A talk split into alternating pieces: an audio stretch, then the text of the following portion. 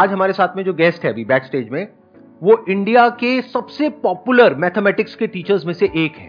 उनका जो YouTube channel है उसके ऊपर दो मिलियन से ज्यादा सब्सक्राइबर्स हैं और करोड़ों व्यूज हैं। उनके चैनल का नाम है Abhinay maths. Please give an energetic and warm welcome to the one and only Abhinay Sharma sir.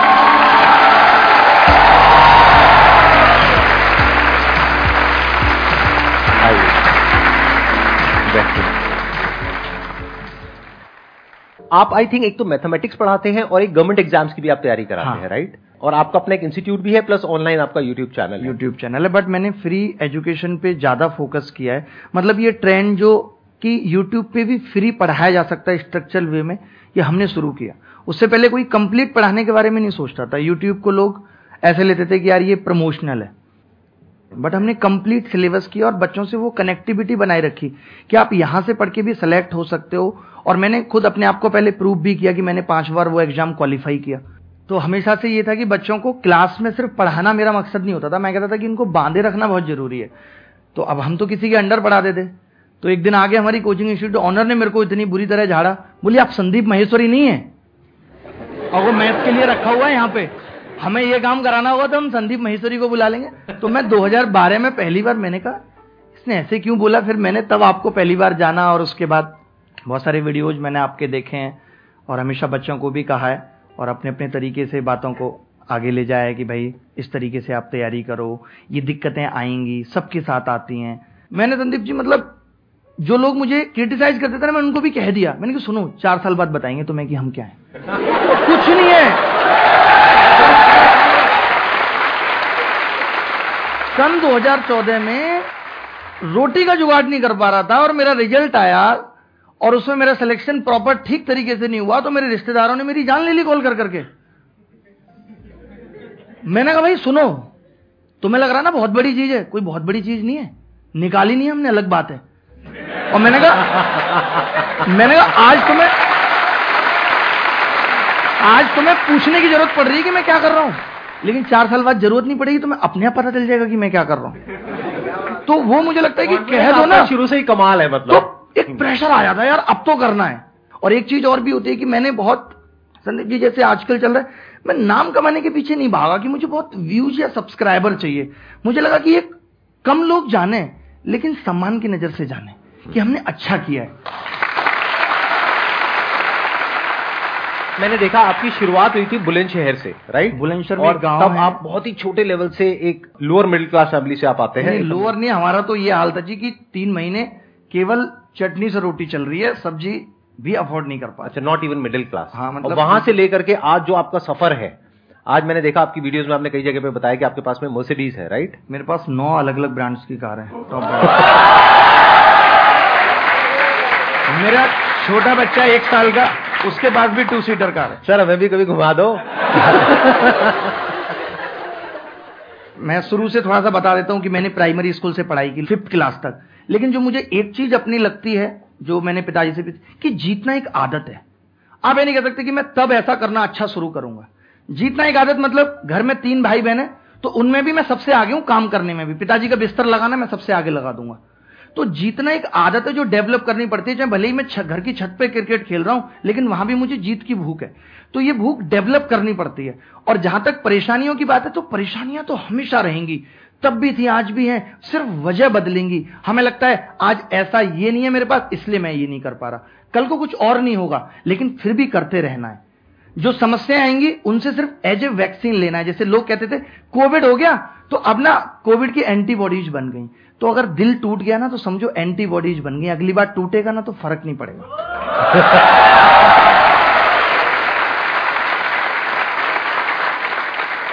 जो लोग खुशी में ज्यादा खुश हो जाएंगे, फिर दुख आता है तो तुरंत, जैसे कोई रिश्ता शुरू ही होगा पागल हुए जा रहे हैं, अलग ही दुनिया में चलेगा। वही लोग दुखी हैं, दुखी वही लोग हैं।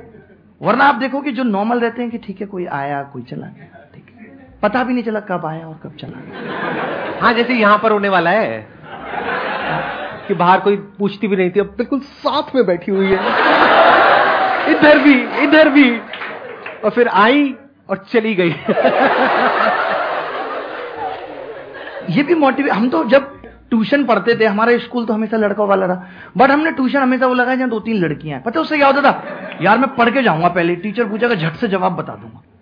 तो आपको इस चीज को भी नेगेटिव नहीं लेना कि लड़कियां लड़कियां उनकी जाके बीच में बैठो, सवाल बताओ सबसे पहले, पहले ही पढ़ के जाओ सब। यार यार इसको सब आता है, यार आपका नंबर मिलेगा।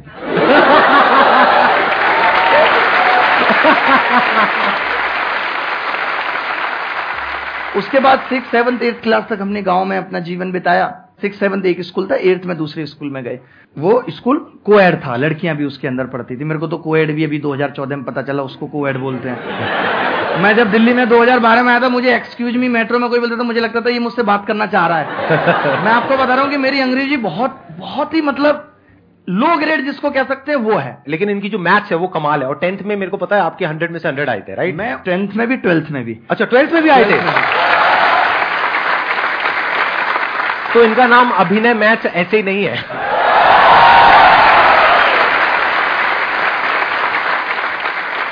हमारे टाइम पे पास होना एक बिग चैलेंज कि आप अगर पास हो गए हो तो ये बड़ी बात है, क्योंकि हमारी क्लास में जब मैं साठ बच्चे थे तो उसमें चौबीस फेलियर थे जो पिछले साल फेल हो चुके थे। उनको भी पास कराने की मैंने जिम्मेदारी ली थी। मैंने कोशिश करूंगा सवाल बताने, क्योंकि गणित में ही फेल हो रहे थे वो लोग, और गणित अपना अच्छा था। टेंथ में तो मुझे बहुत हाई ग्रेड फीवर भी था, बट मैंने पेपर अपना आधे टाइम में निपटा लिया था। वो कैसे ऐसा हो पाया था, क्योंकि मैं ना गणित बहुत पढ़ता था। जैसे बहुत पढ़ने का मतलब है कि मैं कॉपी पे कॉपी बना रहा हूँ। मैंने बिजनेस चालू कर दिया था। सरकारी स्कूल में कुछ हो ना हो काम चेक होता है, तो मैं बच्चों को ना वो गणित की कॉपियां बना बना के बेचता था। दस की कॉपी, पांच का पेन, डबल रेट, तीस रुपए। बट मुझे अभी भी याद आता है कि ट्वेल्थ क्लास में मैं एक बार कहीं जा रहा था, तो मेरे दिमाग में ऐसे ख्याल जरूर थे यार कि मुझे इतनी अच्छी गणित आती है, लोग मुझे फोन करके पूछें, मेरी किताबें निकलें। मतलब मुझे इस डायरेक्शन में नहीं जाना, बट थॉट्स थे। तो मैं यही मानता हूं कि जो आपके थॉट्स आते हैं सच्चे दिल से, अगर आप ईमानदार हो, तो वो चीजें जरूर पूरी होती हैं, वही रिफ्लेक्ट होती हैं। मेरी लाइफ में ऐसा मैं कुछ भी सोच लूं, कुछ भी मैं सोच लूं, ऐसा कुछ हुआ ही नहीं, ना खुद से ना खुदा से इतनी सी भी शिकायत नहीं है। सब कुछ पाया है जो सोचा है। तो सच्चे मन और ईमानदारी से अगर काम करो तो ऐसा कुछ नहीं है जो पाया नहीं जा सकता, कुछ भी अचीव कर सकते हो। बहुत बढ़िया। तो जब मैं दिल्ली आया था ना, तो मैं अपने घर वालों को भी ले आया गाँव से। तो मेरी माँ ने यही कहा कि तू हमारा खर्चा निकाल लेगा, पिताजी का तभी बिजनेस चल नहीं रहा। तो मैंने कहा मैं इतना ट्यूशन पढ़ा के कर लूंगा। तो मैंने छह हज़ार में ट्यूशन पढ़ाया, पंद्रह सौ रुपए में रेंट पे हम रहने लगे ग्रेटर नोएडा में, एक छोटी सी जगह में। तीन दिन रहे हुए नहीं हुए तो सोचो मकान मालिक आके बोला, आपको किसने रखा है यहाँ, मैं तो इसे बेच रहा हूँ। मैं उस दिन मेरी आंखों में आंसू आ गए कि मतलब हम यहाँ शिफ्ट हुए हैं ऐसे तैसे मैनेज करके, अब यहाँ से निकलना पड़ेगा। बट मेरे मैं मैंने अपने पिताजी को देखा है जीवन में। मैंने उनको कभी ये नहीं देखा आज टेंशन है, नींद नहीं आ रही। मैंने ये सीखा उनसे, लाइफ में कितनी भी टेंशन रहो, रात को सो जाओ, सुबह बात करेंगे, जो भी होगा सुबह बात करेंगे, रात में तो कुछ नहीं कर सकते। वहां से हमने वो चेंज किया। आज शायद ग्रेटर नोएडा में इतनी सोसाइटी है, मैक्सिमम में हमारे पास फ्लैट, प्लॉट, पता नहीं क्या क्या होगा, और सब में मैंने सबको फ्री में रखा हुआ है। मेरी कोई रेंटल इनकम नहीं है। मैंने कहा जब जरूरत होगी तब ले लेंगे किसी से। सर आपके घर के बाहर ये सारे पहुंच जाएंगे। ग्रेटर नोएडा में ये था कि भाई नहीं, एक मिनट सर, मेरे को काफी इंटरेस्टिंग लग रहा है। आप ये कह रहे हैं ग्रेटर नोएडा में आपके फ्लैट्स हैं और वहां पे लोग रह रहे हैं, लेकिन आप उनसे रेंट नहीं लेते? रेंट नहीं ले रहे, मतलब अभी देने भी कोई आता है। जैसे शुरुआत हुई, अभी जैसे एक नया लिया, तो मैं कहता हूँ कि जरूरत होगी तब ले लेंगे, अभी आप रख लो, आप अपना काम चलाओ। और ऐसे कितने आपके दो हज़ार, पांच हज़ार, दस हज़ार कितने फ्लैट्स हैं? मतलब मतलब इतने फ्लैट्स नहीं है, बेसिकली मेरे पास विलाज ही है सारी। अच्छा। थोड़ा बहुत हंसी मजाक चलेगा ना प्लीज, बुरा मत मानना। हाँ, मैं मैं तो मैं कंफर्टेबल हो गया, मतलब मुझे हंसी मजाक बहुत पसंद है। मुझे लगता है कि जीवन में ऐसा नहीं कि सीरियस दिखना जरूरी नहीं है कुछ भी करने के लिए। आप अपने काम के प्रति सीरियस रहो, लेकिन ये नहीं कि मैं हाथ भी हिलाऊंगा ऐसे कर।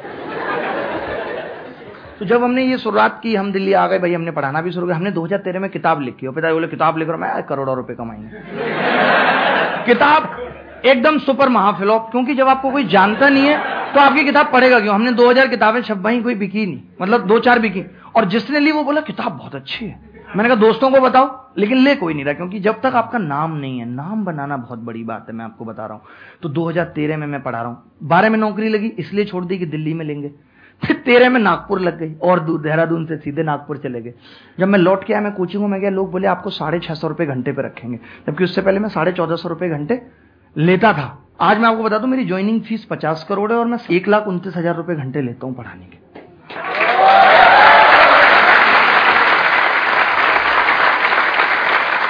मेरे को थोड़ा झटका लगाया, तो मैं थोड़ा समझना चाहूंगा। आप क्या कह रहे हैं, मेरी ज्वाइनिंग फीस पचास करोड़ रुपए है। मैं अभी कहीं पढ़ा रहा हूँ, कहीं काम कर रहा हूँ, आप आगे बोलोगी यार अब आप हमारे यहाँ आ जाओ वहां से छोड़ के सब, तो मैं पचास करोड़ डिमांड करूँ। कराया मैंने भी कल परसों किसी को।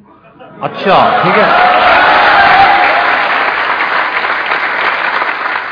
दो हज़ार सत्रह में मुझे ऐसा लगता है कि एक नॉर्मल मेंटेलिटी के हिसाब से मुझे टूट जाना चाहिए था। मुझे खुद लगता है कि मैं क्यों नहीं टूटा, बट मुझे टूट जाना चाहिए क्योंकि आप सरकारी नौकरी छोड़ चुके हो, you have no option B, आपके पास कुछ नहीं है। पढ़ाने में आप ऑलरेडी एक बार फ्लॉप हो चुके हो, आप फिर दोबारा कैसे उस जगह आ सकते हो जहां आपके पास एस्टेब्लिशमेंट का भी पैसा नहीं है। मैंने एक फ्लैट मोबाइल बेच के लिया जो इंटरकनेक्टेड होते हैं दिल्ली में, आपको पता है ये मुखर्जी नगर में, और मैं और मेरा भाई बैठा, हम सुबह स्टूल खुद लगाते थे। आपके भाई भी आए हुए हैं यहाँ पे? अरे नमस्कार जी। इसके बाद ये हुआ कि मुझे तो, तो आपकी कहानी सर इंटरेस्टिंग होती जा रही है, मेरे को ये जानना है कि अभी YouTube कहां से आया बीच में। वही लेके आ रहा हूं, वही पहुंच रहा हूं। तो दो हज़ार सत्रह में सब कुछ खत्म हो गया। अभी साढ़े छह सौ रुपए घंटे पढ़ाना तो था ही, तो मैंने कोचिंग में भी शुरू कर दिया, साढ़े छह सौ ही सही। मतलब मैंने ये नहीं सोचा कि मैं तो इतना बड़ा टीचर था। मैंने लोग जनरली क्या करते हैं, जब बड़ा हो जाते हैं और जब वो टूटते हैं तो वो छोटे काम नहीं करते, बट मुझे ऐसा लगता है कि कर लेने चाहिए, वक्त के हिसाब से कुछ भी बुरा नहीं है। तो मैंने कर लिया, मैंने अपनी कोचिंग भी खोल ली। मैं सुबह स्टूल लगाता था और बाहर जाकर खड़ा हो जाता था, क्योंकि बच्चों को लगता था कि हम तो बड़े आदमी हैं, ये वो टीचर को बच्चा बड़ा मानता है। तो मैंने कहा इनको ये ना लगे कि मैं ऐसी जगह पे रह के यहीं पढ़ाता हूँ, यहीं खोलता हूँ। तो हम सुबह स्टूल लगा के नीचे बैठ जाते थे, रात को उसी में पलंग डाल के सोते थे। और धीरे धीरे करके उन्होंने थोड़ा थोड़ा पैसा भी देना शुरू किया और ठीक चलने लगा। उन्हीं में से एक लड़का बोला कि जो आप पढ़ाते हो ना, मेरे को चार साल हो गई हैं धक्के खाते हुए, मैंने ऐसा टीचर नहीं देखा, आप बहुत अलग बताते हो, ऐसा कोई नहीं है। तो उसने एक टीचर भी दिखाया कि ये देखो फेसबुक पर वीडियो डाला, दस हज़ार व्यू आया, दस हज़ार लोग। मैं तो व्यू नहीं जानता था उस टाइम, सब्सक्राइबर नहीं जानता था क्या होता है, क्योंकि मेरी टेक्निकल नॉलेज बड़ी कम थी। तो मुझे तो नॉलेज, मैंने दस हज़ार लोग देख रहे हैं तो बहुत बड़ी बात है। तो अच्छा, तो वो बोला आप वीडियो बनाओ। मैंने कहा यार नहीं, क्योंकि उस टाइम डर लगता है आपके रिश्तेदार क्या कहेंगे, आप एक ऑलरेडी हारा हुआ फील कर रहे हो। तो मैंने उसको यही बोला, मैंने कहा यार चलो वीडियो बना लेते हैं। और ये बात है तीन अक्टूबर दो हज़ार सत्रह की, वो बंदे ने वो वीडियो हमें बिना बताए अपलोड कर दिया चैनल में। छः दिन के अंदर वो वीडियो, उसके सात सौ एक सब्सक्राइबर थे, एक लाख सब्सक्राइबर उस टाइम पे हो गए और वन मिलियन लोगों ने देखा। आपकी पहली वीडियो ही वायरल हो गई? वायरल हो गई थी पहली ही डायरेक्ट, ये नहीं कि कई बनाई है, ठीक है। मैं थोड़ा यहाँ पे आपसे समझना चाहूंगा, ऐसा क्या था उस वीडियो में, मतलब मतलब मुझे क्या था उसमें? अगर इसमें से काफी लोग जानते होंगे तो वो जानते होंगे, मैंने ऐसी चीजें बनाई हैं जो इस ब्रह्मांड में भी गणित में पहले कहीं नहीं थी। मैं ट्रायंगल का एंगल जीरो कर देता हूँ, जो कहीं नहीं था। ट्रायंगल का एंगल जीरो करके सवाल का आंसर, मुझे समझ नहीं आया लेकिन अच्छा लग रहा है सुनने में। मेरे कॉन्सेप्ट ये थे कि रेक्टेंगल को लात मार के समचतुर्भुज बना दो, रोम्बस बना दो। अच्छा। इस तरीके के कॉन्सेप्ट थे कि स्क्वायर को लात मारो तो ये बन जाएगा। तो नहीं तो आपकी उस पहली वीडियो में ऐसा क्या खास था कि इतनी इतनी तेजी से जल्दी वायरल हो गई? मैं बताता हूँ, उसमें ये था कि मैंने जो चीजें बताई थी, जिन क्वेश्चंस को करने में लोग फंस रहे थे और दो दो तीन तीन मिनट लेते थे, उसका मैंने एक ऐसा जुगाड़ बता दिया था कि ये लगाएं। और वो एक बड़ा जेन्युइन जुगाड़ था, मुझे अभी भी लगता है कि वो पहले किसी ने क्यों नहीं सोचा, मैंने ही क्यों सोचा। तो एक बहुत क्लियरिटी, जैसे लोग कहते हैं कि आज वैल्यू पिट कर लो, तो मैंने उस पर क्लियरिटी थी कि क्यों कर लो और कब कर लो। और मैंने उसमें अपनी किताब का नॉर्मली जिक्र किया था, लोगों को लगा ये आदमी ऐसा क्या बता रहा है, इसकी किताब में क्या होगा। मेरी किताब पढ़े पाँच पाँच छः छः लाख की बिकने लगी, किताब है ही नहीं, एग्जिट ही नहीं कर रही, फ्लॉप हो चुकी, तो पढ़ी है, छपाई नहीं हमने, लेकिन वो बिकने लगी वेबसाइट से। वो बड़ा मजा आने लगा, भाई बोला भाई किताब ऑर्डर दे दो यार, किताब ऑर्डर दे दो। फिर मैंने कहा अपना चैनल बना लेते हैं। मैंने अपना चैनल बनाया, मुझे लगता है कुछ आठ महीने से कुछ दिन कम थे, वन मिलियन लोग जुड़ गए थे आठ महीने में। और सिर्फ एक सौ इक्कीस वीडियो थी, और वो भी सिर्फ गणित की पढ़ाई का कंटेंट बनाना। उस टाइम पे शायद हम सेकंड ऐसे यूट्यूब चैनल थे जिसके वन मिलियन थे, उससे पहले और लोग ऑर्गेनिक। एज कितनी थी तब आपकी? छब्बीस साल कुछ महीने का था मैं। तो मतलब अभी आप इकतीस साल के? इकतीस साल का। लगते नहीं हो सर, मतलब मेंटेन किया हुआ है। अब मैंने आपको बोला, अभी मुझे बोल दो आप मुझसे भी यंग लग रहे हो। अच्छा थैंक यू। इतने पॉजिटिव है आप, पॉजिटिविटी चेहरे की गिलो है। ये लोग तो क्रीम और पार्लर में ऐसे ही फंसे पड़े, असलियत तो पॉजिटिविटी में ही गिलो है। मेरे को ये पूछना था कि सर जो लाइफ में अब एक सीरियसनेस अभी तक नहीं आ पा रही है, जब अब करियर का मेन एक पॉइंट आ चुका है जहाँ से टर्न करना है लाइफ के गोल पे, पर सर अभी तक वो सीरियसनेस नहीं आ चुकी है क्योंकि स्कूल लाइफ खत्म हो गई, कॉलेज लाइफ खत्म होने वाली है। देखिए ये तो सारा गेम प्रैक्टिस का है। जैसे आप देखते होंगे कि जब हम जिम में जाते हैं तो हम डंबल उठाते हैं, हम ये एक्सरसाइज करेंगे तो एक दिन में नहीं, ये हमारे बनने लगते हैं। ठीक है, मेरे हैं, मैं कभी जिम गया नहीं बाई बर्थ, ठीक है। तो ऐसे क्या है, ये दिमाग की प्रैक्टिस का गेम है। ये तो बहुत नॉर्मल सी बात है, इसमें सीरियस की कोई बात नहीं कि आप बहुत सीरियस हो गए। सीरियस हो जाओगे आपकी मेंटल हेल्थ ठीक नहीं रहेगी। आपको लगता है कि जैसे आपको बीच में खाली टाइम है, मैं बच्चों को कहता हूँ कि अपने रूम को भी स्ट्रक्चर्ड रखो, क्योंकि हमारे इस बात से हम पे बहुत फर्क पड़ता है कि हम जहाँ बैठ के पढ़ रहे हैं वहाँ माहौल कैसा है। जैसे आप अभी यहाँ बैठे हो तो एक अलग पॉजिटिविटी, आपके दिमाग में कुछ नहीं चल रहा, आप प्रेजेंट में जी रहे हो, क्योंकि यहाँ ऐसा एनवायरनमेंट बना हुआ है। तो एनवायरनमेंट का बहुत फर्क पड़ता है। ये नहीं कि आपकी चार किताबें वहाँ पड़ी हुई हैं, निक्कर वहाँ पड़ी हुई है, तौलिया वहाँ पड़ी। आप रूम भी ऑर्गेनाइज वे में रखो, अपनी टेबल पे बैठ के आप सोचो कि आपने दो घंटे पढ़ लिया, धीरे धीरे करके टाइम बढ़ेगा, एक घंटा बढ़ाओ, एक घंटा लगाना, आपको पता है कि इसी से कुछ होगा। नहीं हो पा रहा है रूम में, आप लिख के टांग लो, बेटा पढ़ ले नहीं तो तेरा कुछ नहीं होगा, रिश्तेदारों को क्या जवाब देगा, माँ को क्या जवाब देगा। हम मोटिवेशन ढूंढते हैं, हमारे हमारे घर में है। हमारी माँ इतने दिनों से एक साड़ी दो साड़ी में जीवन गुजार रही, जिसने अपने सपनों को दबा के हमें यहाँ तक पहुँचाया है। तो इससे बहुत कुछ मिलता है कि नहीं मुझे कुछ करना है यार, मैं कैसे नहीं करूंगा, इतने सारे लोग कर रहे हैं, सबको बराबर वक्त मिला हुआ है, तो क्या ऐसा है। हमें लोगों से सीखने की जरूरत है। आज क्या है, स्ट्रेटेजी सबके पास है बट इंप्लीमेंट नहीं कर पा रहे। स्ट्रेटेजी कुछ नहीं भाई, आपको पता है कि सीजन निकालना है तो पढ़ना पड़ेगा। मैं देखता हूं एक दोस्त पढ़ रहा है, दूसरा उसके साथ अरे भाई पढ़ रहा है, अरे नहीं नहीं पता कहां चलना है। मतलब हम उससे ये कहने में झिझक रहे हैं कि यार मैं नहीं पढ़ रहा। भाई मैं पढ़ रहा हूं, तू भी पढ़। हम अगर अपने जीवन के दिनों का सेकंडों का हिसाब लगाने लगे ना तो कोई नहीं रोक सकता कि आज मैंने दिन में, जब आप रात को सो तो एक ही काम करना है कि आज मैंने दिन में क्या किया, इसका मैं जो चाहता हूं अपने जीवन में उसमें क्या फायदा होने वाला है। यस और नो खुद से जवाब करना है। Excellent point. मैं यहाँ पे थोड़ा सा ऐड करूंगा कि सीरियस नहीं होना है लाइफ में कभी भी, बाहर से हंसते खेलते रहना है, अंदर से सिर्फ अपने काम को लेकर के सीरियस होना है। ये बिल्कुल ऐसा है, दिन और रात दोनों जरूरी है ना, जागना और सोना दोनों जरूरी है ना। तो बाहर से आपको हंसते खेलते रहना है, लेकिन अंदर से अपने काम को लेकर के, जो भी अपना लक्ष्य है, जो भी आप करना चाहते हो उसको लेकर के बिल्कुल सीरियस रहना है। इस बात को ध्यान रखना, ज्यादातर लोग इसका उल्टा करते हैं। वो क्या करते हैं, बाहर से अपने आपको बहुत सीरियस दिखाते हैं, घर वालों के आगे ऐसे दिखाएंगे, अरे बहुत प्रेशर, बहुत पढ़ाई, अंदर से कुछ नहीं है। वही बैठ करके लैपटॉप पे रात को क्या कर रहे हैं सबको पता है। बाहर से दिखा रहे हैं मैं बहुत सीरियस हूं, अंदर से कोई सीरियसनेस है ही नहीं। तो इसका उल्टा करो, बाहर से ऐसे दिखाओ कि नहीं नहीं कुछ नहीं है कुछ नहीं है, मैं तो मीडियोकर हूं, मैं तो ये हूं, मैं तो वो हूं। अंदर से आपको पता होना चाहिए। एग्जाम निकल जाए तो लोगों ने पूछे तू पढ़ता है, वो बाहर से लोगों को नहीं पता लगता। वो चीज रहनी चाहिए, बाहर से पता नहीं लगना चाहिए कि आप अंदर से क्या हो, जो अंदर से हो वो सिर्फ आपको पता है। और मेरा क्वेश्चन ये है कि जैसे आपने कहा कि हमेशा हंसते खेलते रहना चाहिए काम करते करते, तो कभी कभार ऐसा हो जाता है कि हम हवाबाजी ज्यादा करते हैं, दिमाग हमारा डिस्ट्रैक्ट हो जाता है अपने टाइम से और टाइम मैनेजमेंट नहीं हो पाता। तो हम उस चीज को कैसे अपने दिमाग को फोकस करें फन के साथ साथ। आजकल का जो यूथ है वो शॉर्ट सक्सेस चाहता है। उसने किसी को देखा, अच्छा अरे ये तो व्लॉग बनाया तो मैं ऐसे बनाऊंगा, मैं भी ऐसे हो जाऊंगा। पहली बात तो जीवन में अगर कुछ भी आपको लगता नहीं कि बड़ा जाना है तो कभी कॉपी मत करना, एटलीस्ट टाइम टेबल भी कभी किसी का कॉपी मत करना। हर इंसान की एक अपनी अलग अलग पहचान है, तो आपका टाइम टेबल भी ऐसा नहीं कि मैं किसी टॉपर का मैंने टाइम टेबल कॉपी कर लिया तो मैं आगे बढ़ जाऊंगा, नहीं। अगर आपको अपनी स्ट्रेटेजी इंप्लीमेंटेशन करनी है, हो सकता है किसी को रात में पढ़ने में मजा आता है, हो सकता है किसी को दिन में पढ़ने में मजा आता है। तो ये बात इन्होंने बहुत सही पूछी और ऐसा हो रहा है आजकल। आप हवाबाजी बाहर लाख कर लो, आपको अपनी सच्चाई पता होनी चाहिए। और एक बात इन्होंने पूछी, टाइम मैनेजमेंट, कि आप मुझे बताओ आज से पचास साल पहले कहीं एक जगह से दूसरी जाने तक प्लेन नहीं था, खाना बनाने के लिए गैस नहीं थी, कुकर नहीं था। उस वक्त हम जो अपने माँ बाप से सुनते हैं कोई ये नहीं कहता था बहुत बिजी है। आज हर आदमी, everyone is busy without any work. अभी मूवी का पास देखो तुरंत निकल जाएंगे लेके उसको। तो टाइम मैनेजमेंट की दिक्कत, जैसे जैसे दौर बदला, लाइफ को आसान बनाने की चीजें आई तो हमने उनका दुरुपयोग ज्यादा शुरू कर दिया।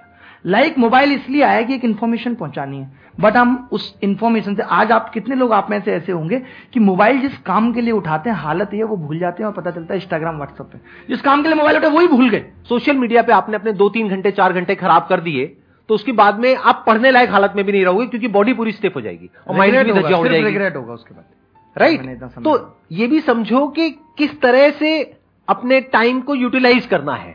बाहर खेलने जाओ, वो हम नहीं करेंगे, हम क्या करेंगे कंप्यूटर पे बैठ करके वीडियो गेम्स खेलेंगे। अरे उसकी बजाय आप बाहर खेलो ना, जाकर के एक घंटा खेलो, दो घंटा खेलो, तीन घंटा खेलो, कौन रोक रहा है।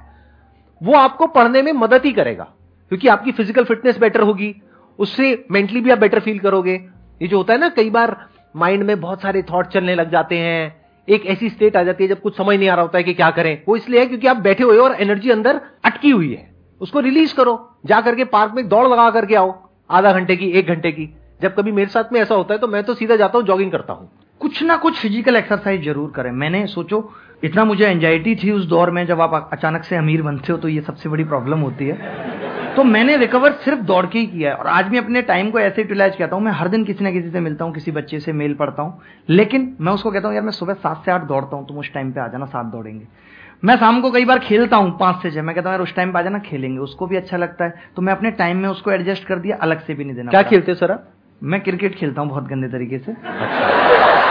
फार्म हाउस है काफी, हमने बना रखा है, बहुत अच्छा। तो क्रिकेट का तो मुझे भी बहुत शौक है, मैं आना चाहूंगा आपके फार्म हाउस पे खेलने के लिए, बहुत मजा आएगा। और इंस्टेंट आपको हम ताजे गाय की दूध की चाय पिलाएंगे। हमारे पास गाय भैंस दो फार्म हाउसेस हैं हमारे, हम भिंडी से लेकर के लौक की चीनी सब कुछ घर का खाते हैं, उसके अलावा बाहर का पक्का। कहीं बाहर पीछे जाकर के मना मत कर देना कि नहीं नहीं वो कैमरे में था ये दिखाने के लिए, इतना मीठा भुट्टा कि शायद शुगर फेल हो। मैं अगर अपनी पूरी फैमिली के साथ आऊँ तो चलेगा? फैमिली के साथ ही चलेगा, पूल वगैरह सब कुछ है, बहुत बहुत सर बिल्कुल एंड आ गया है। मैं भी एक आध डायलॉग मारता हूँ, आप भी एक आध डायलॉग मारता हूँ, यही पे खत्म कर देंगे इसको, शायरी के साथ। एक दो मिनट के अंदर ना आप शायरी पे खत्म करना, मैं क्या कह रहा था मैं भूल गया, आप शायरी पे खत्म करो।